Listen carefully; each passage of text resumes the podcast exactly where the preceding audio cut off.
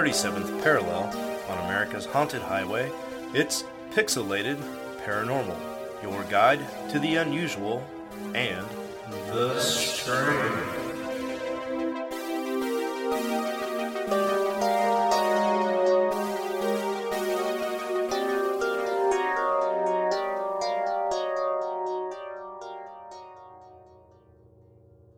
One summer afternoon in the mid 1940s, two boys were playing on top of a sunny hill. After a short time of running around, the boys decided to lay in the grass of the hill and get some rest. Suddenly, they felt a strange, overwhelming sense of peace wash over them. As the boys lay in the grass soaking up the sun, they soon noticed two figures walking up the hill in their direction and they heard them conversing in a strange language they had never heard before. As the men got closer, the boys noticed they were dressed in a strange clothing, not of this world. It shimmered and shined in the sunlight like it was almost sparkling. And the men were also accompanied by a strange ball of light that shined and levitated next to the men. Then the boys suddenly noticed the two men now spoke in English and told the boys they need not panic and instead should try to get some rest. The boys suddenly fell asleep. When the two boys awoke and started to make their way home, groggily, they discovered it was already the next afternoon. They had been missing for over 24 hours, with no explanation of where they had been. All they could remember was the foggy recollection of two men on the hill and their bright, shiny ball of light.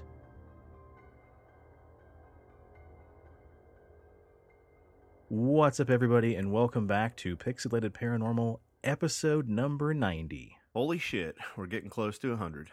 We are 10 away. 100. 100. Keeping it 100. Yep. 90% of 100.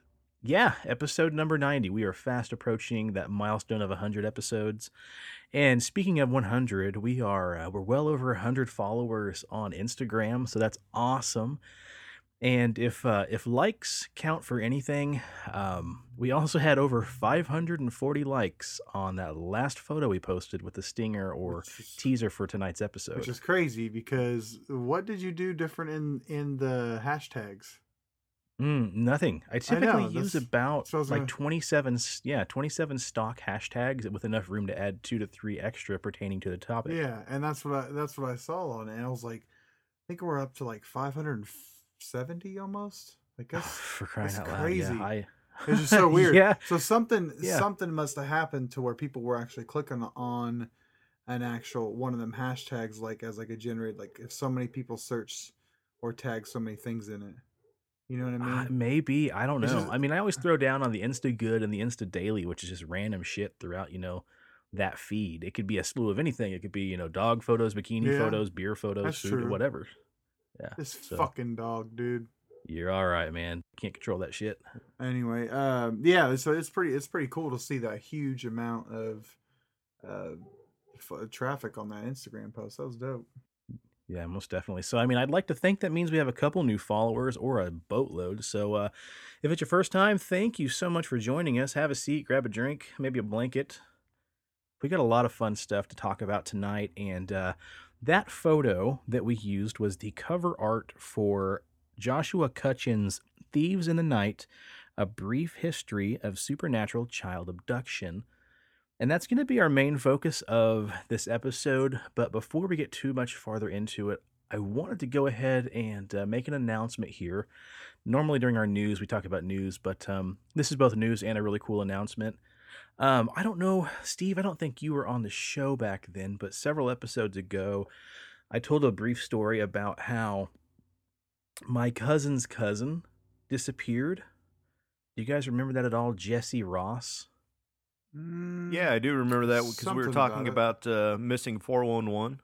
Yeah, yeah, yeah, right. So, um, Jesse Ross disappeared. It was November 21st, 2006. He went to Chicago from Kansas City to do this kind of like uh, mock student UN conference yep deal. i remember now yeah You remember that now? Yeah. Yeah.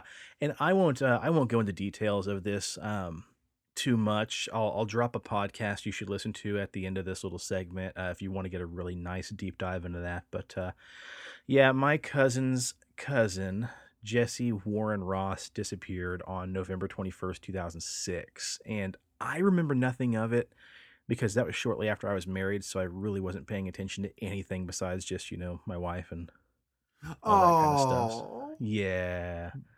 But uh yeah, so he disappeared and I I think I've met him a couple times. You know, the Rosses were um like I said, they were my cousin's cousins. So anytime we had a big reunion, we'd get together and uh, it'd be my mom's side of the family, my uncle's side of the family, and then my aunt's side of the family, which was where the Rosses were. But anyway, um, I wanted to make an announcement that finally on April 14th, 2019 at 1:25 p.m., this fantastic documentary called When I Last Saw Jesse is going to be premiering at the end of the Kansas City Film Fest International, kind of as a cap to that whole uh, that whole film fest. Wow. And this is going to be at the Cinemark Plaza Theater in KC. Um, I wish I could go, but that's going to be when Preston and I are coming back Yeah. from uh, Omaha.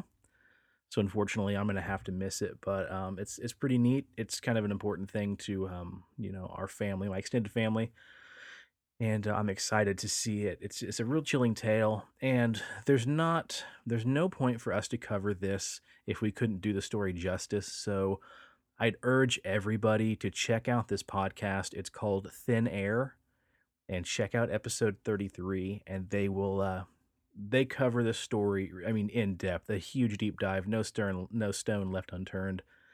And they not only interview Brian Rose, the guy who's making the documentary, the filmmaker, but also Jesse's father. And uh, it's just another peculiar case of somebody going missing with no trace of where they went or what happened to them. So definitely check it out, guys. Thin Air Podcast. I don't know if they still do uh, active shows, but I know they have a lot of shows that are archived. So check out episode 33 if you want to know really, you know, in depth look Hmm. at what happened to Jesse. And is that more of like on the? Uh, I I'm trying. I remember you talking about it. Now is that Mm-hmm. more on the case of like something paranormal or just like an abduction? Um, it's type thing. more just just a missing persons case. I mean, he he went to this event. There's talks of him maybe having a little bit to drink. Yeah. Um, he goes to this late night conference. They have a dance. Um, there's photos of him at the dance with other students, and then they call an emergency meeting. Um, at like I don't know midnight, one or two in the morning. They call an emergency meeting, and he shows up. And there's rumors that he may have been intoxicated, but there's also rumors of people saying that he was not. And at some point, anyway, he uh, he leans over to his best friend and and whispers something to him or mutters something, and his friend couldn't hear it, so he just kind of like acknowledges, you know, okay, yeah, sure, whatever. And then Jesse excuses himself, and there is footage of the hotel showing him walking out of the hotel, Mhm. And he's never seen again. It's so and weird. I, Isn't yeah, it- there's not much of an outward paranormal, uh, you know, aspect to it, but it's just really bizarre. Yeah. And isn't that weird? Like when you when you're in that position, you think like his like his friend that's like, yeah, yeah, whatever. You know, like whenever Mhm. and there's rumors of him drinking, there's rumors of him not drinking. When shit like Right. this happens, like doesn't it make you wonder like how much we don't pay attention to the littlest mundane details? To where if Oh, we yeah, ever all the had to- time. yeah, like it's so it's so crazy. Because if you ask me what one of the guys in my work was wearing wearing this morning, I could probably maybe tell you two out of the six. like Yeah. you know what I'm saying? Right, right, so- yeah, it's sure. so hard to remember s- certain stuff like that, and I think that's where people are like, I, I, I think he was drinking. I, I don't know. Like you know, Yeah, It's weird. Yeah, it's it's interesting, and I mean, we talk about missing person cases all the time. I I mean, I'm looking right now at missing 411, a sobering coincidence, and it has a lot to do with the disappearance of young, you know, men, college aged, who have been drinking. A lot of them disappear around, you know, bodies of water. Uh, Jesse did disappear right by the Chicago River. yeah, So, and they go into that way, way, way more in depth about, you know, the idea of him falling in the water and where would the body be, and there should have been a body to turn up, and how the different locks and the different um, mechanisms work in that river to allow, you know, currents to change and whatnot. So it's it's it's really fascinating. I really, again, urge a lot of you guys uh, to just listen to that podcast. Not because it's family, it's, it's not me playing a victim card. Because honestly, I I don't remember him at all, unfortunately. So I mean it's just a really interesting case. is indeed.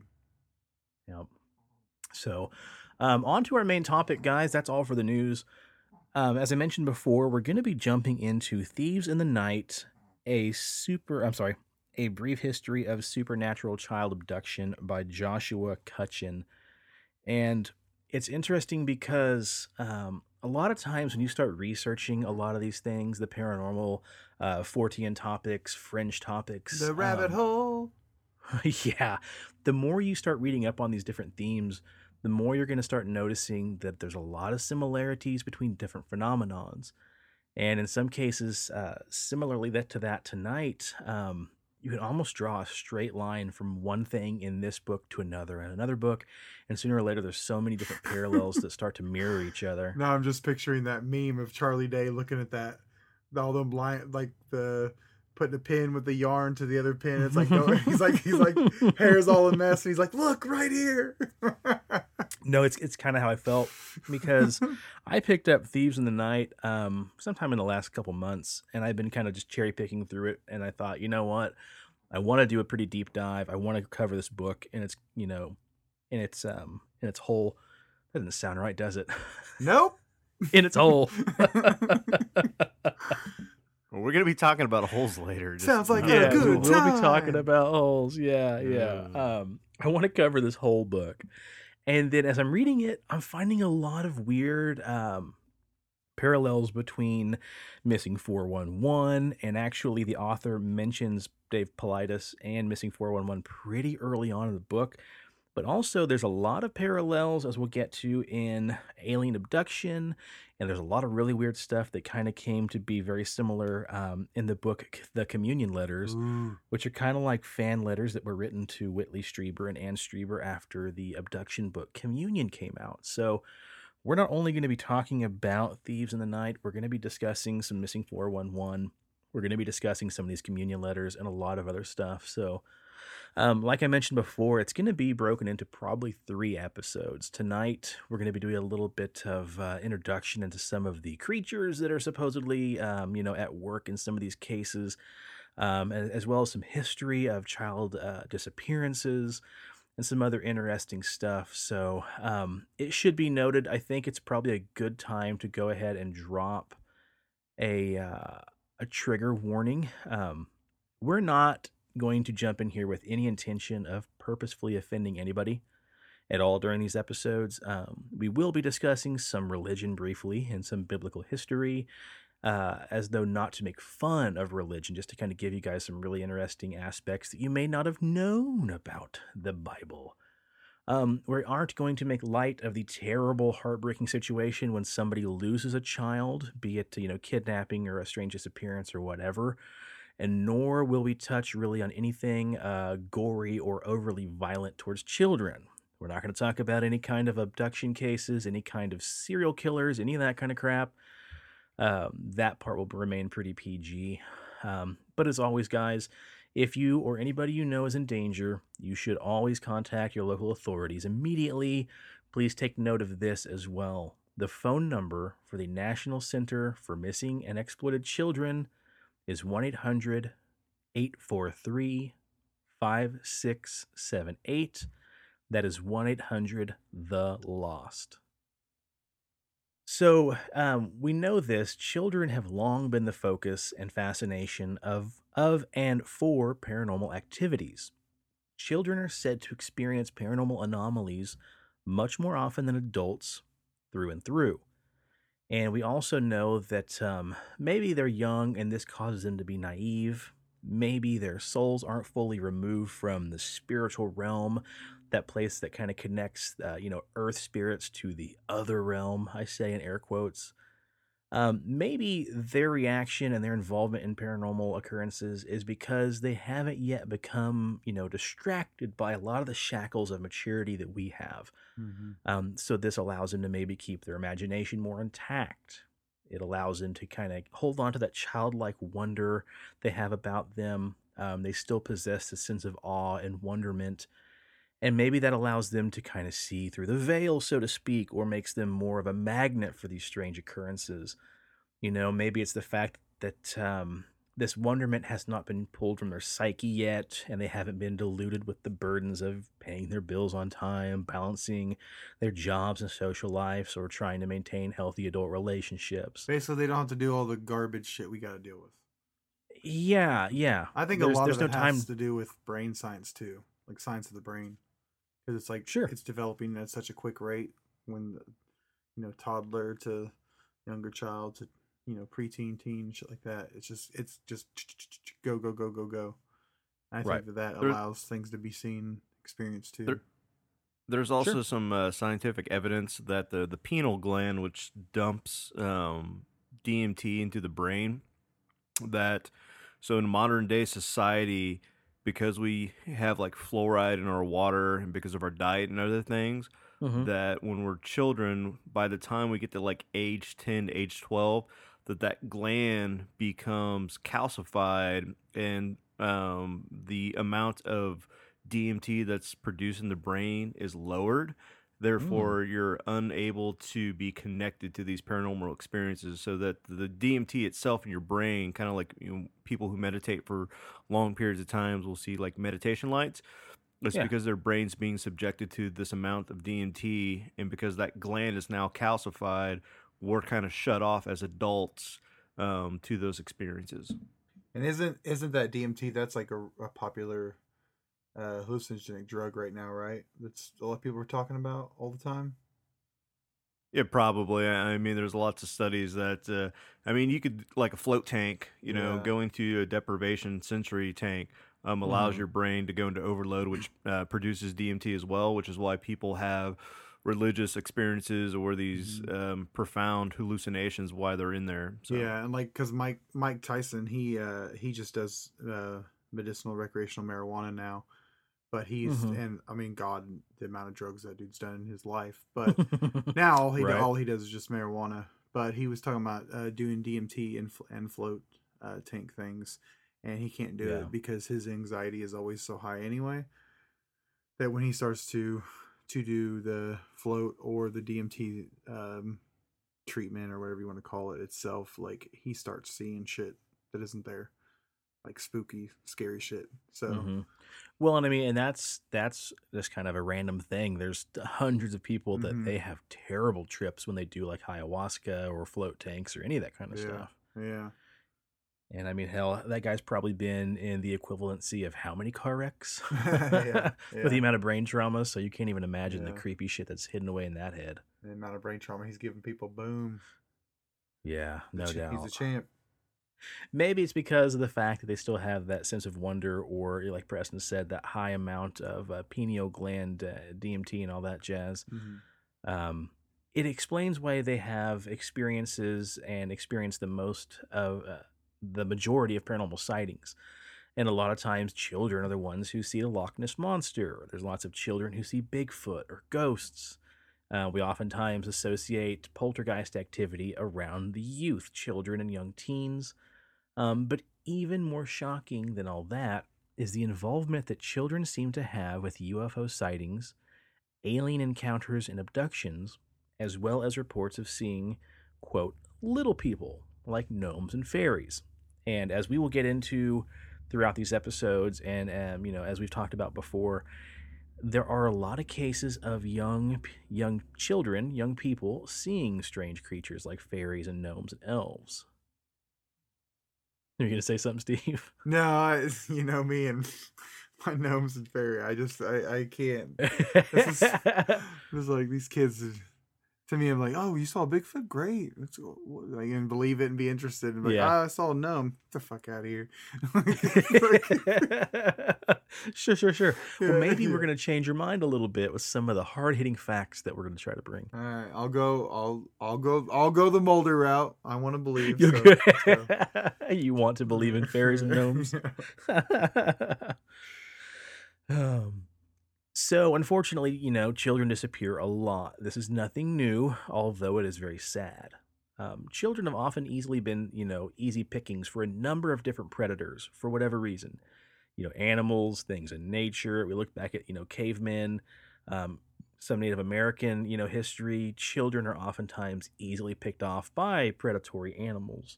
You also have, you know, predators in the human realm. We have, you know, pedophiles. We have human trafficking, all that kind of stuff. Children have been disappearing all the time. And in some cases, it's not always that easily explained. As author and investigator John Keel of the Mothman Prophecy fame has said before, children vanish more frequently than any other age group adults, young adults, you know, elderly. It's a lot of times children who disappear. And it's not just a simple case of them running away. It has to be that in some cases, something is taking our children away, something that has lived in our nightmares for a very long time, perhaps longer than we can remember. So I'll start off with this, you know, just kind of an example here. In August of 1869, there was a large disappearance of children from Cork, Ireland, and then again one month later in Brussels, Belgium. Unexplainably, small groups of children were simply up and vanishing with no explanation. Now, again, in 1895 in Belfast, followed by another large disappearance of a group of eight young girls, all under the age, all under the age of 12 years old, it's just really hard to explain. Now, these could be examples of, you know, our first um, kidnappings, our first serial killings, different things like that. We don't know exactly what happened. What we do know is just tons of kids are disappearing. Hmm. And now, in current day, some reports say it's estimated that almost 800,000 children can disappear in one year's time just in the US alone. That's insane. And to me, that's a staggering number. And at first I was like, that's a little inflated. That seems a little bit uh little bit bumped up. But I mean, shit, go to any uh any supermarket, go to any store. Um, you'll see missing children's posters all over the place. You Mhm. know, jump on the uh, the website for the uh, Center of Missing and Exploited Children. There are tons, I mean, thousands, hundreds of thousands of kids that have disappeared. So I mean, maybe it's not that hard to believe. And that's just in the U.S. That's not counting other countries across the globe. crazy. Yeah, it's uh, it's really really insane.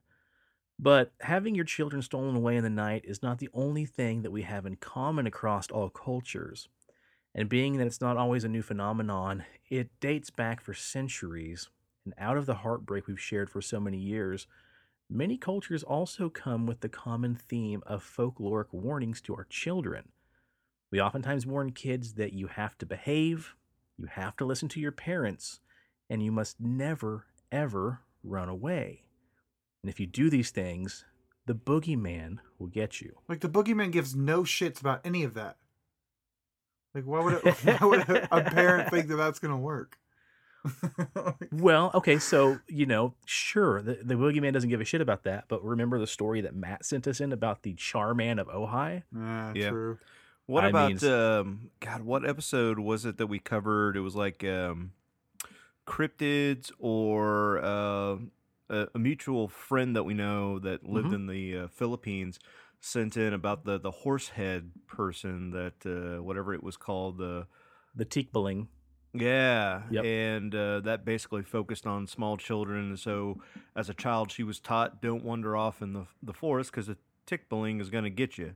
So, Mhm. Mm-hmm. Exactly. Um, throughout a lot of our shows, and even before that, you know, we've been learning whether or not you research paranormal topics or you just watch, you know, movies and pop culture. Almost every culture, religion, and belief system has some cautionary tale of a boogeyman. Now, do Whether you, it's something out of hmm? I was gonna say, do you, so.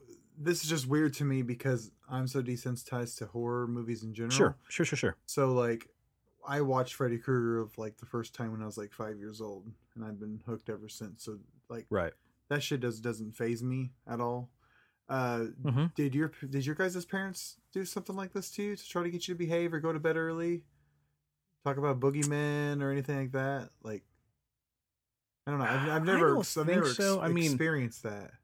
my parents probably didn't have to teach me because I was so screwed up with watching alien abduction movies and Yeah, Friday the 13th that I probably scared myself into staying in bed and not acting a fool. Yeah, because yeah, like my Go My ahead. parents never gave me those rules. They were just like, "You shouldn't watch that. You'll have nightmares." I'm like, Puh, "Screw you guys!" And then like my dad would walk in at like 11 o'clock. What's the matter? What do you What do you have the covers over your head? You're afraid, aren't you? I told you you get nightmares. And then he slammed the door. And little Preston's like, "No, Dad, I'm baiting." I'm yeah. ba- oh, Because like my Oh. my sister's son, uh, he loves he loves Pennywise. Jared's son loves Pennywise. Like I Yeah. and then I don't know. It's just I just think that everything's so desensitized now that I Sure, don't sure. I don't think that's gonna work. At least in our culture. to, well, I don't Yeah, know. Then it's- again, that's there's a lot of parents that are very overprotective of children and horror, scary things like that. Yeah, But, um, right, right, right. But I mean, we're clearly in a market uh, for like movies and just horror in general to be PG thirteen because they're like, shit, we can make hella money off PG thirteen movies. Right. We can make three times the money if we open up these, you know, these doors to 13 to 17 year olds. Yeah. They're going to watch this shit. Yeah, Most so- definitely. So I, don't know. It's just weird. It's a, a thought. Well, I mean, on the note of pop culture, dude, horror movies forever have been used as a propaganda tool to, you know, try to warrant people from having premarital sex, from oh yeah, you know, driving down the street to go make out. Well, I mean, hell, that's that's um that's a lot of your folklore as well, and you know, your home your home stories of oh, don't go make out on the hill because the man with the hook for a hand will pull your girlfriend out and kill you. yeah. That kind of stuff. So I mean, the boogeyman most famously was known as Michael Myers from the Halloween movies. You know, he was actually called another nickname for Michael Myers was the boogeyman. and the shape. Ooh. And the shape, right? Yeah, that's the actual technical name. You're right. Ten points to Gryffindor. Um, so I mean, whether you're watching movies and you're worrying about Michael Myers hiding in your closet with a butcher knife, uh, maybe it's the Jeepers Creepers monster. You know, Speaking of a predator. oh, that's true. the director was a pedo, wasn't he? Yeah, yeah. Oh, I know. That's kind of weird because like I follow. I'm sure we both follow the same horror like Facebook pages, and they're always Right. posting that. It's like a constant reminder of that. What's his name, Salva dude or something? Yeah, Uh, something how- like that. How yeah. he how he created Jeepers Creepers, but he's a convicted pedophile. And even in one of his movies, he actually filmed it and put it into a movie. is crazy, but um, you know, he went to prison, served his time, came back out, made a really iconic horror movie now that's loved by a lot of people, and then you know just made three. But I think I think a lot of that's shaping up, you know, type of thing. A lot of yeah, people sure, are sure. kind of scared to admit that they like the movies. You know, I, I don't know. I separate the movie from the director. Like There you go. I, I don't know. I separate the first two movies because I didn't know what happened until after I watched the second one. Yeah, but the third one was complete shit. Like It it, was so bad that they just released it to Netflix. Yeah. So yeah, it was crap. It you and you know what? People can reform. We're not a, we're not Judge Judy and Executioner. word.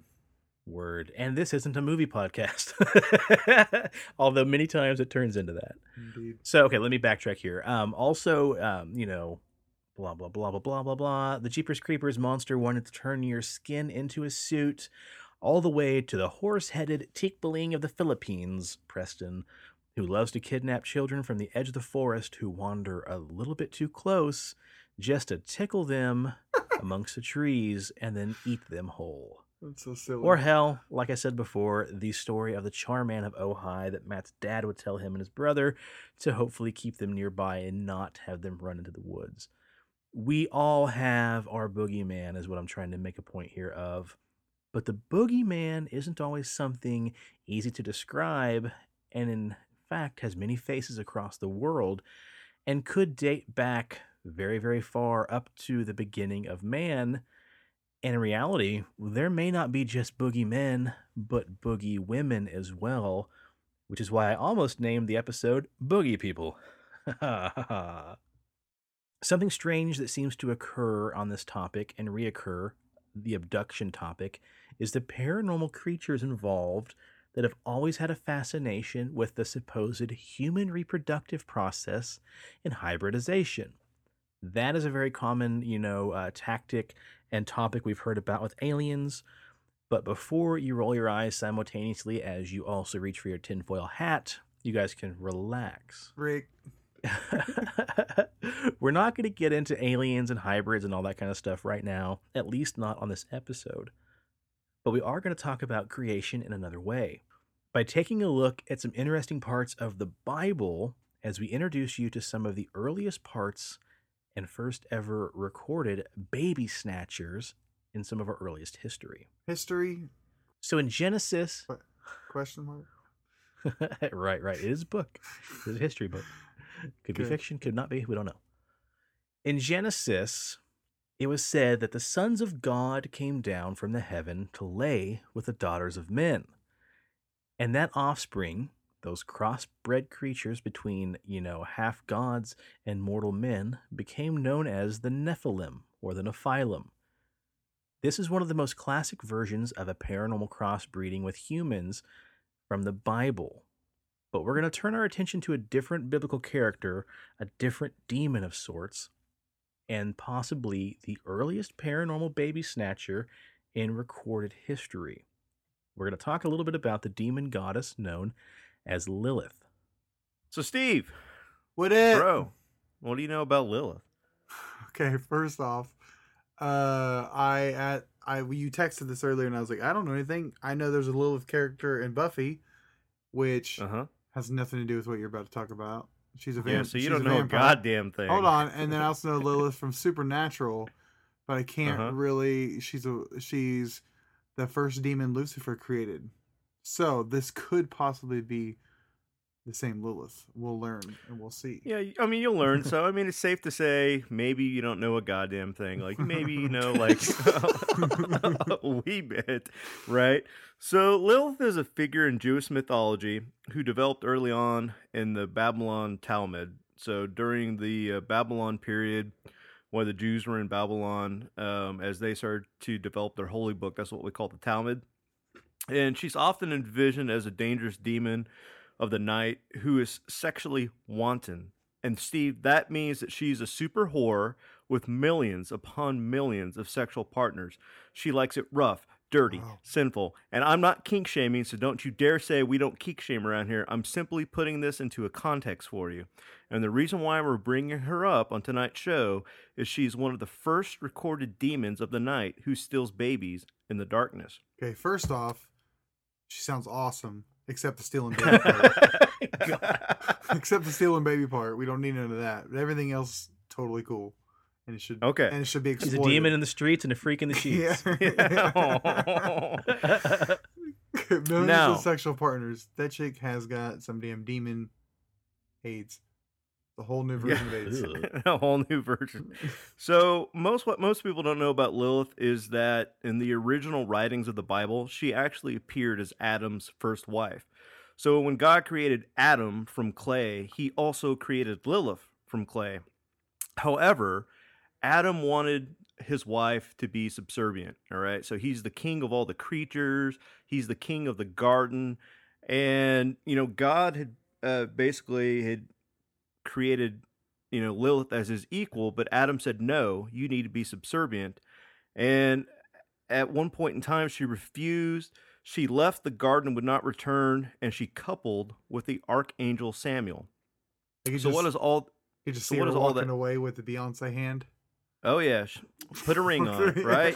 I picture her walking away doing the teacup dance. Yeah. Yeah. Oh, the single ladies. That's just say- me. Yeah. Yeah. So let's break this down. What does this all all mean? I don't need a man. Okay, so basically, God told them both, Adam and Lilith, that the best way to make a baby was for man to be on top.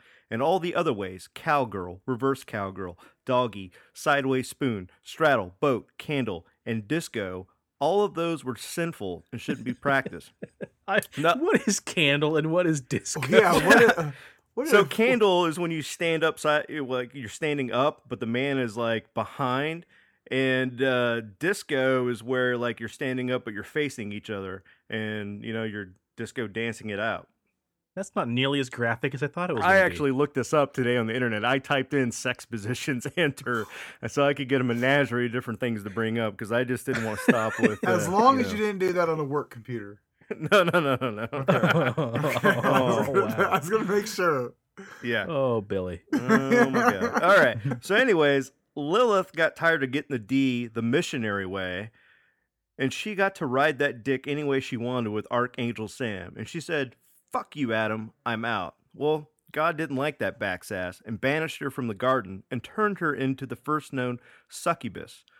Now, she stole babies in the dead of night as a big fuck you to God because everyone knows babies have the most innocent souls. And because we are all children of Adam and Eve, she's still a little jelly because Adam got a new honey. So that's kind of a big fuck you to Adam, too. Now, if Sean is the show's scientist, then I'm the show's historian. So let me hit you with the facts, Jack. In the Hebrew language, the term Lilith or Lilith is translated as night creatures, night monsters, night hag, or screech owl. Night Holy hag. shit. Night hag. Yeah. Can you imagine at the meeting where they had to name this thing? Like everybody's being really serious, and the fucking drunk guy in the back's like, "Screech owl, call her Screech owl." Because she's a moaning. Oh, Now, it has also been claimed by some proponents of the uh, pseudoscientific etymology that the term lullaby derives from Lilith Abe, uh, which means Lilith be gone. So, to guard against Lilith, Jewish mothers would hang four amulets on nursery walls with the inscriptions Lilith Abai, which also means Lilith be gone. Now, modern day Western science says, fuck you, you're wrong. In fact, it derives from the English word lull. So, I don't know. I mean, whose word do you take there, right? Now, an alternative collection of stories in the 9th or 10th century titled The Alphabet of Ben Sira draws on earlier stories of Adam's wife and of Adam's coupling with demons, and it spins an elaborate story in which modern scholars say that this was just a folkloric take on why SIDS or sudden infant death syndrome occurred. Now, I won't read the whole thing, but here's the most important part. Lilith said to them, My friends, I know God only created me to weaken infants when they are eight days old. From the day a child is born until the eighth day, I have dominion over that child. And from the eighth day forward, I have no dominion over him if he is a boy. But he, if he is, or if she is a girl, I rule them for twelve days. hmm Hmm. So now, when Lilith says God created me to weaken infants, does she mean when he first made her from clay, or when he damned her and turned her into a demon? Oh, when he damned her and turned her into a succubus. Suck you by. But- Okay, yeah. but I don't know though. Like if he made you, he made you that way. It sounds like she's just making shit up to be vengeful. Mm, maybe. I mean, they say he makes no mistakes. yeah. Or we could say this was the first experiment and he realized, oh, well, let's just scratch that one, burn it, and throw it down below. Oh. so, yeah, uh, up until this time, Lilith basically ran around pissed off about being cast out of Eden. She was stealing children. And one day she meets up with Elijah. Mr. Froto. One night when she's out stealing babies and killing infants and drinking their blood, she comes across a man named Elijah. And when Elijah says, Hey, uh, what are you doing out here? She hisses at him and she says, I'm going to the house of the mistress. and then, you know, insert whatever name of a woman having a baby here. I'm going to plunge her into the sleep of death, take away her babe, drink its blood, suck out the marrow, and then sew up the flesh. Wait, why do you sound like a man, succubus? I mean, we weren't there. Maybe for all you know, I'm going to add some kind of like female voiceover to this. thing. Yeah. Sean does not have the the uh, vernacular that I do with uh, you know different types of like you know Southern, Yeah. Cajun, English. I'm gonna take away your babe, drink its blood, suck out its marrow, and then sew up its Forget flesh. about the babe. Oh, you sound I'm so gonna sexy. take away your baby. oh, Mr. Belvedere. Fuck a doodle doo. Oh. So, so on and so forth. Suck out the marrow, sew up the flesh. So, Elijah really wasn't into all that. And so he decides to cast out her name and then declare if anyone were to call out your name, Lilith, as you approach to take away their babies, the Lord will cast you into stone. And this also goes for people making amulets out of jewels with her name inscribed on the side. So this is where we get the act of inscribing her name on the ambulance, the ambulances, on the amulets that Preston mentioned before.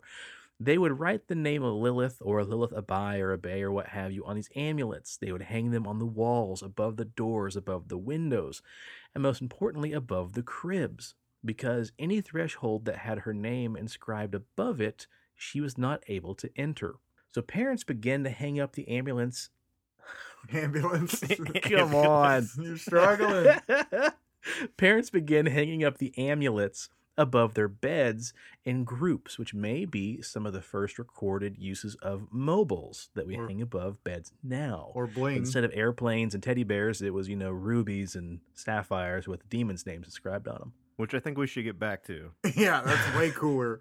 Yeah. Than a fucking plastic little plane. right, right. So parents use this as a way to basically ward off the attacks and kidnappings of the demon Lilith. This was prominent, especially of the first week of a newborn boy and the first three weeks of girls. Now, Preston, what you mentioned before, babes are very vulnerable early, early, early on, the early weeks of their life, especially to what we know now as SIDS or Mhm. the sleeping curse of Lilith. A lot of times, if a baby died, they would just chalk it up to, oh man, Lilith's kiss, the, the kiss of Lilith, um, blah, blah, blah, blah, blah, curses. So these were also, oh, hang on a second. And uh, the jewels and amulets, if I could just say amulet and not ambulance, then we'd be all right. the amulets were also used and hung to ward off other creatures besides Lilith, including the evil witches called the Benamin and Anirin, who also were said to steal children at night and use them for God knows what. So that's what Yeah. them that's what the mobiles are for. Is to Yeah. distract the baby so they fall asleep on their back. Wow. Yeah. I mean, I'm sure they're multifaceted now. They're like, hey, guess what, Gary? Not only does it ward off demons, but my baby fell asleep 10 times quicker. Yeah. But that's that's the folkloric history of the mobile that, that most people don't know about. So Huh. Yeah, there you go. That's cool. yeah, but I got more. So Oh. some Satanists, uh, a Sat- Satanists believe. see, I can't even fucking talk. Jesus Christ, Sean. so, so some Satanists, oh fuck, whatever, believe Satan that, worshippers. Yep, Satan worshippers. So some shit, some Satan worshippers believe that she is the wife of Satan and thus think of her as a mother figure. Others believe that uh, their reverence toward her is based on her history as a sexual goddess. So th- they're they're actually like, damn, she fucked a lot of dudes. Like a she's million a million yeah. partners, dude. She is the goddess. Yeah, she's a sex god. Uh, there is also a different approach to it to a satanic Lilith, which holds that she was once a fertility and agricultural goddess before she went evil, and some even says she is the source of lustful dreams. For example, biblical sources say it is forbidden for a man to sleep alone in his house, lest Lilith get a hold of him. Lilith is said to fertilize herself with male sperm to give birth to other demons. And that is because one of the other caveats to her demonic banishment was that all the children that she had when she laid with Adam and all her children to come after her demonic, uh, whatever you want to call that metamorphosis, would become demon spawn themselves and roam the earth in the name of Satan. Yeah. And look, since it's completely natural and all three of us were once teenagers and we all had those wet dreams due to the old night hag, it's probably safe to say, including you, Steve, we all have some wet dream demon bastard babies running around there somewhere. oh, Oh my god. oh, yeah. I just love the I just love the word night hag. night hag. Night Hag is fun, and that reminds me of the joke on on a Family Guy where Peter Griffin gets in trouble for watching porn at Quagmire's house, and he's like, "I don't see the problem with firing off a couple knuckle children in the privacy of my neighbor's house when he's not home." Knuckle children. Knuckle children has Yeah. always made me giggle more than Oh shit. my god, that's great. Oh boy, welcome new listeners. This is what you get. Yeah. So where is Lilith these days? So Steve, earlier, you know, you were talking about like all these references. You Yeah. weren't far off, okay? So Oh the horror god. movie Now I remembered all these. I'm reading it. Okay, go ahead. Yeah, yeah. So the horror movie 30 Days of Night, Dark Days featured a vampire called Lilith. Yeah. All right. In the mythology of the TV series True Blood, Lilith is known as the first vampire. Yeah. Uh, the 2009 comedy movie that you brought up two shows ago, uh, Year One, Lilith is represented uh, as the daughter of Adam and the sister of Cain. In Scooby Doo Mystery Incorporated Whoa. episode Night of Haunted Mountain, so even the kids are getting a history lesson, even though they didn't realize it. The main villainess was a flying phantom, which was named Dark Lilith and protects a mountain called Mount Diabla. Diablo. Lilith Fair. Who the fuck doesn't remember that from their childhood? Like I do. Lilith Fair concert, formed b- or uh, founded by the Canadian musician Sarah McLachlan. On the wings of the angels and the crying dogs and all that shit. Yeah, inspired by Lilith. this is the one that really blew my mind because this is one of my favorite sci-fi movies ever. The character Leeloo, which Sean Multipass. says I do a horrible impression of in the movie The Fifth Element. Absolutely terrible. Yeah, Mul- is a multipass. futuristic fantasy tur which turns the concept of Lilith on its head by saving humanity instead of devouring it. Leeloo is depicted as a fair skinned with strawberry blonde hair, young and lithe, similarly uh, similar to the i- and identical to the Romantic era paintings of Lilith. Leeloo is represented as the original woman and is born in the movie speaking Aramaic. Wow. Oh wow. Yeah. That's and more dope. importantly, for all you bra burners out there, you know Oh who you are. More Shit. recently, Lilith has become And goodbye to all the new Yeah. listeners. Yeah. Lilith has come to represent the freedom of feminist women around the world who no longer want to be good girls. So, in your face, people. Good God. so I love whenever I'm like, Preston, I'm going to handle the brunt of the research on this one. Just do me a favor. Give me like a quick two to three minutes about X topic. And you're like, well, all right. yeah, fuck that. Here's, here's 30 minutes. no shit. That's good though. I really, really enjoy that. So, yeah, and so there you go. That's one of the earliest culprits for child disappearances. You know, up until the uh, the the alien abduction phenomenon, and before that, the fairy and the elf phenomenon, we blamed a lot of disappearing and dying children on that of Lilith, and also um, was it a Moloch? We're not going to talk about him on this episode, but another uh, classic biblical Yeah. demon who liked to eat children. And for all you, uh, you know, current, uh, you know, people like Steve who are movie buffs, in modern day pop culture, Moloch is relevant um, in the two movies Sinister and Sinister Two, because they based the demon Bughuul off of Moloch, who devoured children's souls. So if you, you know, want like a good follow up on Moloch, just go watch those two movies, uh, which Sean hasn't, even though I he has my voodoo passcode and could watch them at any time. Any minute I want to. What is it? What is it again? Sinister?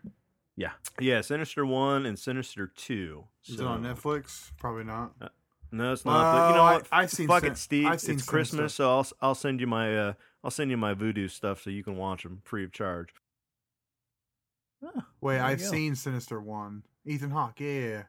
Yeah, yeah. I don't think I've ever seen two. He he's that cop, right?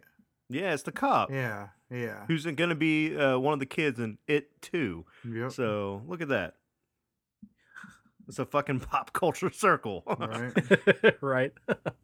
so anyway, you guys might be wondering why the hell do we just dump all this Bible study stuff on you like a really shitty Sunday school class? Well, the answer is very simple. Fairies have a lot to do with the Bible in a way. Depending on where you are and what you read and what you believe, fairies aren't really that far from angels or demons. Many people and researchers believe that fairies may actually be modern day demons or even part of Lucifer's fallen army. So it's said that during a great battle between heaven and hell, Lucifer had an army. But to his fault, he lost because he may not have had enough hellspawn doing the right deeds. It was discovered that a large portion of his army consisted of creatures that didn't really want to kill all the angels or rape all the human women and men. And so, since they were too good to belong in hell, but not bastardly enough to. What, were, uh, what are you laughing at? That's so- the fact that you added men in there like demons raping men. Dude, demons don't give a damn. They don't give a damn. They're, Yeah. they're fucking. They're They demons, some- dude. They want to sit that they want to stick that demon dick disco mm-hmm. style in everything. Dude, in hell, I don't think they're very picky. Like, oh, not that one, Charlie. That's a boy. Yeah, they're not at all, dude. It's a man, baby. Oh, God. oh my god. Yeah. Yeah. That's so good. God. So anyway, rewind.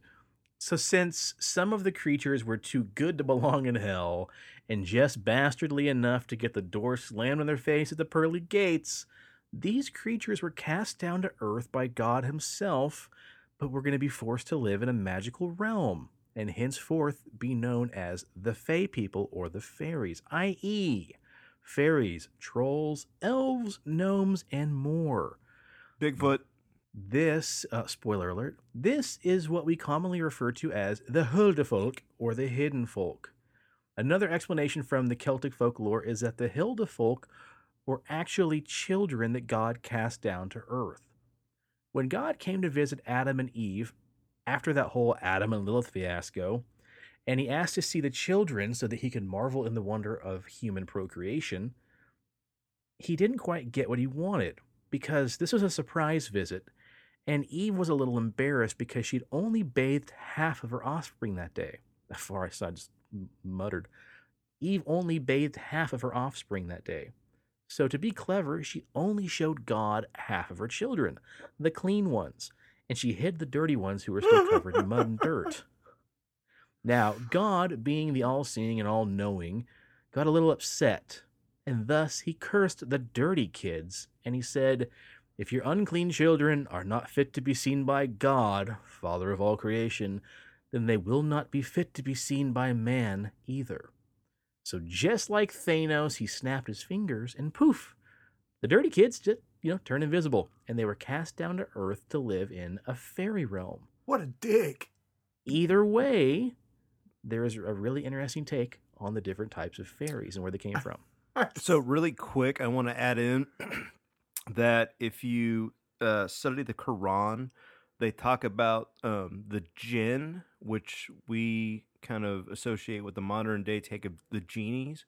Mhm. And the jinn are the unseen because God was was displeased with them, so they're made of like plasma and fire and other things. So he banished them from the earth realm and they live in the unseen realm, but they can still interact with us. Mhm. So most modern day um, you know, the the Muslim culture, whereas here in the Western world we might say that like it's demons or poltergeist, Mhm. they would tell you that it's jinn Yeah, that the they're jinn. interacting with. Yeah. Ah, so I mean that's kind of interesting. This, of course, this is a brief history from what we know as like you know the the New Testament, Old Testament, um, you know, So, classic Christian Bible. But to hear that coming from the Quran as well, that's a kind of a it's kind of cool to hear the same thing. The the jinn are akin to our fairies here. Yeah. So, Right. um, I know a little bit about the Bible and, and stuff like that, and some of this stuff I haven't heard. So, like, how where at in the Bible is, is all this stuff? Mm, don't know, never read all of it, so Right. Well, I so, would say like, it's somewhere between page one and the last page. So and uh, like everything about like Lilith, that was Yeah. actually cut out of the King James Bible. Um, Okay. So That's what that's what uh, I figured. So Yeah. when the original uh, Christian texts were being put together, it was done during what we call the Council of Nicaea, which is on the island of Delos, um, which is kind of where my middle name comes from. Wait, you're a demon spawn succubus? Oh yeah. And so what happened was they were sitting down and they were looking at all these different texts and anything that was considered like a gnostic text that the the kind of like the tribes of the desert um, would use as their books uh, they got rid of. They wanted to streamline everything. So if you go far enough back um, to the like the original um, jewish documents um, that those things are going to be in there. But then if you look at modern day christianity they cut all that out. So you have Hmm. like the book of enoch. You have uh, you know the book of thomas. And then when those books were discovered they're not considered doctrine because they weren't voted on during the council of nicaea um, so that they really wanted to give a kind of like a streamline to modern day christianity to get people to convert over because you have all these different books, all these different stories that it was just too mind boggling. So they're like, let's fucking cut all that out and make this as simple as possible. You So do that- this, you do this, you go to heaven, you do this, you do this, you go to hell. People are going to vote for it, you know. Amen. So did so like I don't know. That to me, it's like you're picking and choosing what you're putting in this stuff, and how are you supposed to? Yeah. How is somebody supposed to get behind that? I don't know. It's just weird, and like all this stuff, like we're talking about poof, the dirty kids get turned invisible. Mhm, like yeah. like shit like that. Like, dude, that's that's such a dick move. And it seems it seems like you know you create Adam, you create Lilith. Oh, Lilith was a mistake. Let, let's put Eve in there. She's a dirty girl. then, like Yeah, she's all these girl. mistakes are happening very very fast in very Mhm. big quantities. it's like I don't But, know. but look, Steve, like in the book of Enoch, so Enoch was the great great grandfather of Noah, and he's the only person who traveled to heaven physically and then came back 400 years later with like knowledge. And so he talks about how like all the different angels taught him about writing, taught him about war. And when he talks about going before God, he basically tells the story where God said that the monkey man, so Enoch, smelled and that they had to give him a bath, shave his head, bathe him in oil because he stunk so bad that he was unfit to go before God. And that's just that's like a mind-boggling story. Like you're telling you like you're the creation of God, but God says you fucking stink, dude. Go take a shower, put these oils on. Holy Are you shit. saying maybe no, my the real dad's epiphany right here? Are you My saying dad- that Bigfoot's in the Bible? yeah. No, uh, Steve, I've got a book called Aliens, Angels, and Outer Space. And this book tries to draw a line between the Bible and paranormal. And I think Ezekiel is pretty prominent in the UFO stuff. Genesis was prominent for the Nephilim. I forget where exactly, like Preston said, Lilith is supposed to be, but I mean, hell, this book this book covers a lot of it, but it got real preachy towards the end, so I'm, I haven't covered it yet in the show. But um, yeah, it's all there, buddy. cool All there. Even Bigfoot getting shaved. Shaved and given a bath. Bigfoot getting a Brazilian. Oh, um, So, golly, getting back to the fairies real quick. Those that were cast down to the actual earth, like to the ground, are said to be what we know now as woodland fairies. So, the the offspring and and you know basically the the demons that were too good for uh too good for hell too bad for heaven were cast down those are the creatures that we know as woodland fairies gnomes elves but also bigfoot as well those that were cast down and caught in the sky are said to be the thunderbirds, the cryptids in the sky like the ahool and other creatures. And those that landed in the water make up mermaids, sirens, and even the Loch Ness beasts. So it's interesting if you want to go on the Thanos idea here that snaps his finger and no one can look at him. The fairy realm is said to be an area that oftentimes blinks in and out of existence or off and on, and a lot of times children can see into it, but adults cannot. So that could explain why Bigfoot just easily kind of blinks in and out of existence. A lot of people say they see him and he This walks is an ugly man child. they just, want someone to love me. Yeah. Oh, You Stephen will love you, Bigfoot. right. poor little Oh. bastard. Yeah, so anyway, that's that's uh that's why they say a lot of these paranormal creatures are said to blink in and out is because they actually share uh, a fifth dimension that we can't see. But old Sasquatch isn't the only thing that's said to have been suddenly seen in our world that has no explanations. Um, you guys remember that story we talked about on episode 75, the Cryptid Encounters uh, gnome episode? Fuck yeah, dude. It was like it was yesterday. Hell yeah. We told the strange story about Wollaton Park in Nottingham, England. And a quick spark notes on that. That's a story about those six kids who were part of a student field trip. They go to this old castle and they find this overgrown swampy area. And then they ignore the signs that says, you know, don't go back there. And then they soon found themselves face to face with dozens of like ball shaped bubble jeeps that these tiny men with pointy hats and beards were flying around. And Mhm, they said there were like that. 30 of them chasing him around, honking their horns and laughing and shit like that. That could very easily have been children seeing into a fairy realm. And then you also remember, of course, um, the dastardly bastard uh, in that episode where we talked about that gnome that was terrorizing those families in Fresno, California back in 2008. And he was the one that was running around eating cats and, and beating up their lawn ornaments and eating their koi fish a common element that she talked about as well, the woman who was, you know, being tormented, was there were times when she could hear that creature giggling, laughing, and cackling, but could not quite see him. So, again, an idea here that um, these gnomes and these creatures can kind of blink in and out of existence. Yeah, like the Catskill gnomes. We talk about Henry Hudson on that episode, and they only appear on the hottest of summers, and then they disappear, and they take their victims back into the gnome realm. Yeah, boy. And that's uh that's a good place to kind of get into this whole idea of gnomes and elves and fairies. Because as we're going to find out, there's a lot of uh, common similarities between alien abductions and elven and fairy abductions as well. And that's where I kind of draw a line from the Thieves in the Night over to the communion letters because there's a really interesting story in this book called The Visitors in the Trees. And the story basically goes on to talk about this really weird encounter this woman had one afternoon. Her whole family was terrorized. So she talks about living out in the country, she and her family, and they live in this two story house built up on this really steep hill. And she said what was really nice about the house is when you're on the second floor, you can look out and see into the treetops of the nearby trees. So one evening around 9 p.m., she thought she saw this large car pull up with really bright headlights. It, it, rolled down the gravel driveway but didn't make any noise. She said she was in the, the kitchen doing the dinner dishes and looked over and saw this thing coming down the driveway and just thought, oh, someone's coming to visit, maybe, or maybe they're just driving down to the next neighboring house. A car never parked, so she never thought more about it. Her family fell asleep that night and they woke up around 7 in the morning.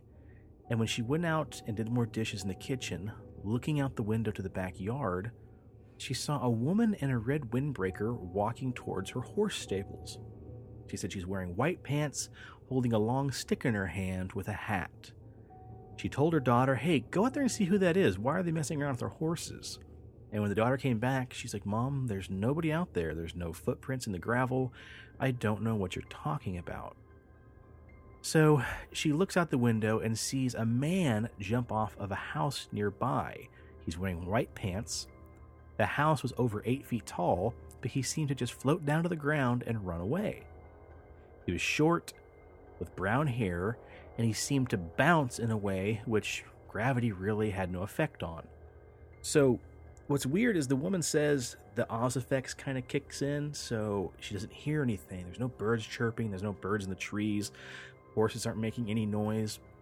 And she said, for no reason at all, she shakes off this entire thing and she goes to the market to do some shopping because that's what anybody would do who saw people jumping off of houses and walking into their horse stables. Wow, creepy. So she gets home from her shopping at the market and she walks inside, and her husband walks up and says, Nah, there's people in the trees. We've been trying to talk to them, but they won't do anything. They won't answer. I have no idea what's going on, but there's people wearing khakis up in our trees. So they go outside, they stand on the front porch, and they see their children standing under these trees, just yelling, you know, come on down, we won't hurt you, get out of our trees. Who are you? What do you want? Get out of our trees. And so the wife thinks, well, hell, I can I can see the top of the trees if I go upstairs. So she runs upstairs and looks out one of the windows of the bedrooms, and she sees that these people wearing white khaki pants are building some sort of deck platform up in their tree, like some kind of weird like tree house.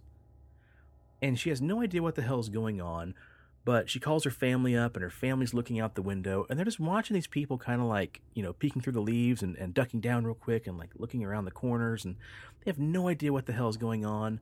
But she says the, the trees are like 16 or 20 feet away, so they clearly see exactly what the hell is going on.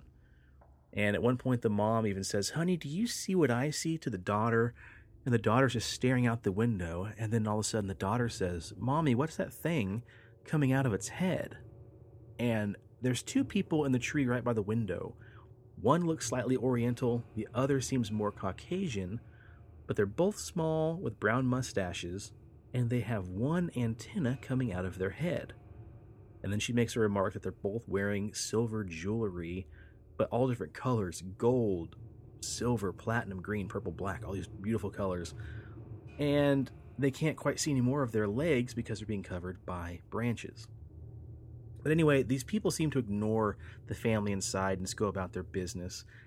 And as they go downstairs the next morning, they wake up and there's a lady outside wearing this green jumpsuit, which uh, was too long for her body, like she was too short to be wearing people clothes. and she's got a large hat on and almost like an 8 millimeter camera. And this woman's walking around the yard and climbing around the tree, taking like video of the house and the family that lives, you know, there on that farm. And the woman, re- you know, she, the, the mom reaches the front door and yells out, "You have no right to be here. You have no permission to do this. Why are you here?" And the lady just kind kind of ignores her, and she climbs up the tree and just keeps on kind of like filming the trees and, and, and in the family's windows and shit like that. It's just really bizarre because they've never seen these people before in their life. And she said, suddenly the next day, another woman shows up wearing like an old Amelia Earhart style flyers cap with like pilot's goggles. But they said what's strange is she has large slanted eyes, but no nose and no mouth. She has soft looking gloves on, and her jumpsuit was closed down the front with some sort of metal buttons. But again, she was oddly short with very skinny, slim, slender arms. So Amelia Earhart the Goblin? kind of. It kind of sounds like the Kentucky Goblins, doesn't it? Yeah, a little bit. But the the story kind of wraps up here with eventually the family has a couple friends arrive and they welcome them inside and the people immediately say, "What the hell's going on out there and who are those people up in your trees?" And so the family kind of tells them like, "I don't know. They've been climbing around in our trees for a couple days. We have no idea why they're here." But, you know, they just seem to kind of like jump off the ground and scuttle up these trees. It's like gravity doesn't even, you know, belong to them. It doesn't affect them at all. And then uh, they wake up finally, the last morning they wake up, and they seem to have all forgotten what happened. The birds are chirping in the trees. They can hear, you know, the wind blowing, the, the leaves kind of rustling, the horses out in the stables. And then one by one throughout the day, they start kind of shaking out of this weird haze. And the mother's daughter runs up and says, Hey, mommy, what was with that little man in the tree with the mustache? And then the husband's like, Yeah, I kind of remember something about that as well. And then the other daughter's like, Yeah, weren't they kind of short? And she holds her hand up and, you know, says they're about four or five feet tall. And the family kind of eventually, you know, shakes it off because the husband, the husband says there must have been some kind of, you know, mass hallucination. Maybe there was some gas in the house, something like that. But what's really strange is they never talk about it again. But the wife, you know, the mother of the family, uh, the following week she lost 13 pounds inexplicably. She needed two liters of intravenous fluid because she got really sick on a Friday. But on the following Saturday, she was better. And after a week of sore throats, restless nights, and nausea, she finally came over whatever was, you know, ailing her. But another strange coincidence was her youngest child would grind her teeth so badly after that they eventually ground down to where she had to get uh, caps put on her teeth. And she'd only sleep with the blanket pulled entirely over her head. So, do you guys think those are fairies or, or are they just high? Fairies, bro. I don't know, man. I can't. Fairies just I don't know. It's just weird. Right? Steve's gonna go with high. So we're we're, we're on different sides Right. sides of the spectrum there. Oh, that's very good. Very, very good. So, well, I think that's a good place to put a pin in it for now, guys, because at this point, we're going to start getting into some really creepy stuff about cases of children disappearing, fairies, aliens, and everything else. So, uh, Damn it! I wanted the sticky poop paper story. you want the sticky like, poop paper God story? damn, we're on fire tonight. Like, let's let's throw the listeners one more good one before we All tap right. out. Because you asked nicely, I will recant the story of the the grandma robot and the poopy sticky paper.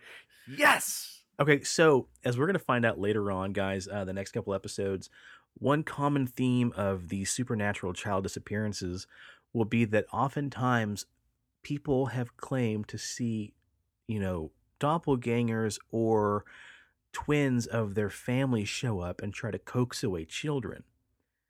And this is a really, really strange story. It comes from Missing 411 North America and beyond. Some of you know it, some of you love it.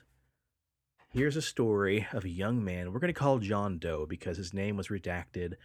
This was near Mount Shasta, which is a whole other topic for a whole other show. But um, it's one of the weirdest stories I've ever read in a missing 411 book. The location was near Mount Shasta and happened sometime around October 2010. John was camping with his family on the banks of a large creek. At around 6:30 p.m., John disappeared from this campsite.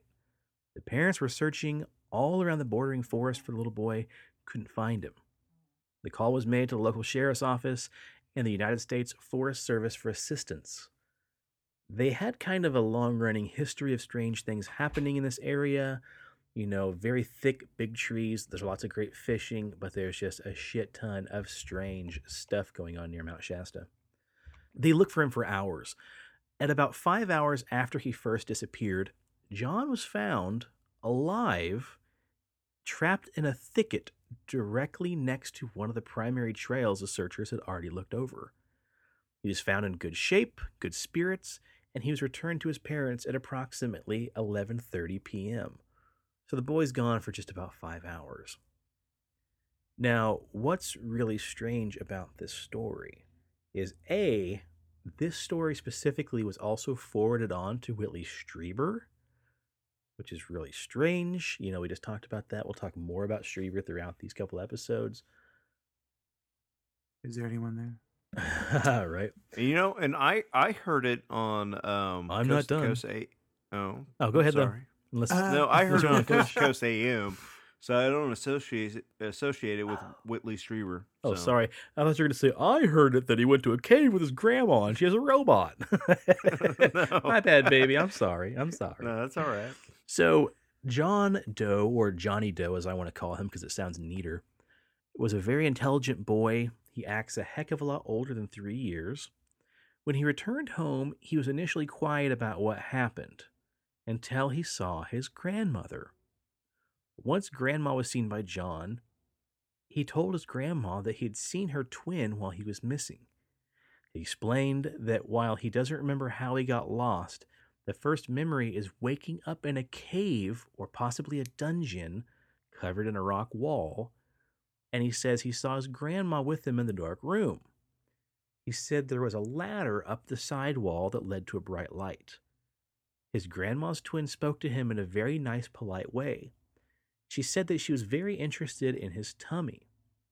He explained that he thought he was talking with his grandma the entire time. However, at one point, sparks began sparks began to fly from the side of her head. He then believed she was not his grandmother, but a robot. He says he saw guns and purses and lots of dust covered robots along the side of the cave. John explained that near the end of the time he was with this grandma robot, she finally places a piece of sticky paper on the ground and told him she wanted him to poop on the paper. Johnny Doe said, I don't have to poop right now. And at this point, she took him from the room and placed him under a bush and told him just to stay there. He never God, I was explained. gonna add. I was gonna ad lib like Buffalo Bill and be like, "Poop on the fucking paper." oh. So, in conversations, uh, sorry, he never explained how he got from the room, but does remember being found.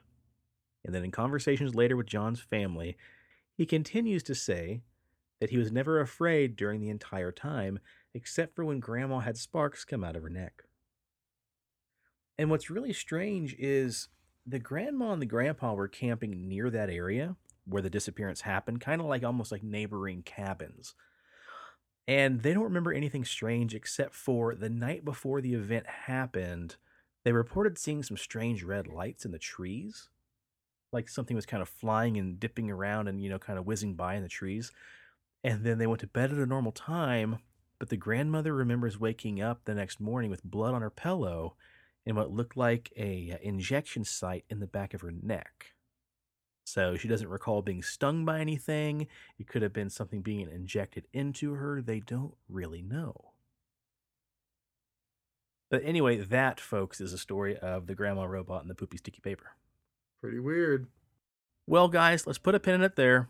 We will get back to it on the next episode and uh, not so much history next time. Just wanted to kind of get that off our chest and explain where some of the major players are going to come from in the next episode. You guys, But got, it was quality history, though. it it was. I gotta say, Yeah. one of my favorite research uh, shows so far. oh, some hot chaff, you'd call that. yeah. Huh. Well, um, you guys got anything you want to plug here? You guys watching anything interesting, Steve? Uh, just about to finish. Uh, someone said, Pix- "Pixelated Clarita Diet." Mm. Uh, Santa Clarita Diet. Uh, it's pretty. The season what three right? yeah. I actually I did finish it. Yeah, it ended really very abruptly. I didn't realize that I was already on the tenth episode, so that was pretty Mm. fun. They mentioned a lot more about the paranormal subreddits and blogs, and Yeah. pretty cool. It's a, it's it's a fun show. I highly Mhm. recommend it. And other than yeah, that, we have one episode left of that, I Mm. think. cool. But other than that, no, not not really. God, you guys are uh, behind. You should check out OA season two because that answered all the questions from OA season one. I'm only like three episodes in. Did it really? Yeah, I think I got to episode three or four of the first season. I don't remember why I Oh, quit shit, watching. That's shit, the one where they go to that. That's the one where they go to that house, right? And there's like all them people meeting with that chicken there. Yeah, Yeah. Phyllis from The Office is in it. Yeah, yeah, that's right. Yeah. Oh, so you never got to Yeah. watch the fucking head scratching season finale, did you? Uh. uh Oh boy. Well, uh, Steve, you need to do yourself a favor. Finish that and then start season two. Yeah, I need to. I think we're gonna jump back into that as soon as we finish up Santa Clarita. Hell yeah. Be a nice palate cleanser after watching ten episodes of Drew Barrymore's Tiny Mouth. Her. Yeah. Her. Uh. Her. My girlfriend's mom and her started watching Mindhunter. Oh hell yeah. but it wasn't for her mom because I I guess I I did you guys remember I don't I remember that show but I don't remember because I'm so desensitized to it like the a lot of sexual stuff in that show. Uh yeah. But see, like I don't even remember that. like I'm yeah, so yeah. Kemper was pretty fucked up dude, Right. as was the guy that had Well, the I mean- shoe fetish. Well, I mean, he talks about it. Yeah. They, but like, do they show a lot of sexual stuff in that uh, show? I want to say the younger guy and his girlfriend, you know, banging out a few times. Yeah. I don't think they, I don't think they do the candle holder or the disco duck, but yeah. They got to like episode three, and then and then I just she's like, I don't think mom liked because it it's too sexual. Uh, So you know, the older generation it makes them uneasy to watch stuff like that. yeah, Yeah. But you know, head blown off in the first episode's totally cool. so, yeah, it's pretty fucked up, isn't it? Yeah, like it's like uh, it's like I don't know. That shows that show's amazing. I love it. Hell yeah. Hell yeah. All right, cool. Well, let's plug some shit and get out of here. Listen, want a beard, need a beard. If you want to grow a beard that'll make Lilith do the disco with you, check out BigDobbsBeardBalm.com and Sean is going to hit you with the promo. Oh, I love every time. It's my favorite part of the episode to see what you plug with Big Dobbs Beard Balm. Oh, use promo code PXLPARA for 20% off your entire order from his website. Beard bombs, beard oils, beard combs, beard soap. More Beard stuff than you everything. can shake a beard at. Yeah. And be sure to uh, catch us if you're in the Omaha area uh, the weekend of April 13th, Saturday. Come check us out at the Rock Your Beard Off Beard Mustache Competition uh, being held and put on by the Omaha Facial Hair Society. We're going to be down there with uh, Big Dobbs and Gunslinger Soap, the Omaha Facial Hair Society, Rob Bones, Micah, all uh, all these great people we can't wait to get out and actually Yeah. meet in person, hang out with, and uh, and I actually uh, met a new listener who uh, is going to be there the weekend that we're going to be there. So shout out to Colin Eaton. yeah. Um, hope you're listening to all of our episodes. Who's also a ghost hunter, and we've had a paranormal love interest over the last couple days. So hope to Oh my god! Catch up with you I thought you cheating were on gonna us? say. this weekend. I thought you were gonna say paranormal love encounter. no. But listen, I'm not done with the shout outs because if you want to take a trip down the rabbit hole and you want to grow a ponytail, if you want to wear a tinfoil hat, check out the Robert Jerome Tinfoil Robert. Hat Society. Richard. And uh, what is it? Richard. Richard. said Robert. Robert Robert. Jerome. if you want to want to be a part of the Richard Jerome Tinfoil Hat Society, check us out on Facebook and join our you know face or not Facebook our YouTube page and subscribe. So Yeah. Ponytails are not required, but heavily. Dude, uh, when I walked but it wasn't a in, suggested. ponytail. It was like a rat tail from the when I when I walked in and he had that thing in the ponytail, I just started dying laughing. I was like, I was like, I was like, what in the trailer park George Washington bullshit is this? oh, Oh man. Yeah, check us out on Um, YouTube. Tell your friends we're on Spotify. We're on uh Pod Podbean. Bean. Steve, where are all the podcast things we're on? Ooh, we're on everything. You look it up, we're on it. It'll all it, uh, seriously. Any app you answer down, anything. no, like any any app you download, you'll be able to find it. Just type in Pixelated Paranormal because it all it all goes to the RSS feeds that. Uh, Oh, Mark that's true. You are correct. Yeah, but yeah, and then check out our Instagram, PXL Paranormal, all one word. Um, get on there, follow us and shit like that. Also, our Facebook page as well. Keep up to date with all that stuff. A shout. Hell yeah. Check us out on YouTube. I said that already. I meant to say Instagram. Check us out on Instagram. Our at is PXL Paranormal. I just And, uh, said that. Oh, did you for real? Yeah. No one's going to know 'cause I'm going to edit this out. Oh shit! Awesome. All right. Well, I think we've about done it. Well, no, you forgot Pixelated Sausage, our sister podcast. yep. Mark, or brother from another mother. You forgot Sports Car Unleashed, the Oh. one podcast that you never listened How to. How could I forget my favorite race car podcast? Jesus. Uh, hell yeah. All right, guys. Thank you so much for joining us. If you're new listeners, thank you very much. And everybody, look forward to the next episode because we're going to get into some weird shit. all right, guys. We'll catch you all and next time around. Peace. Peace. The cast at Pixelated Paranormal would like to thank you for listening to this week's episode. Pixelated Paranormal is here to tell you tales of the fantastical, the strange, the unknown. Tales that will move you a little further down the paranormal highway. If you'd like to share your own listener story, we would love to hear it. Email us at pixelatedparanormal at gmail.com. Again, that's pixelatedparanormal at gmail.com. We'd really love to hear from you. Again, thanks for listening to this week's episode of Pixelated Paranormal, your guide to the unusual and the strange.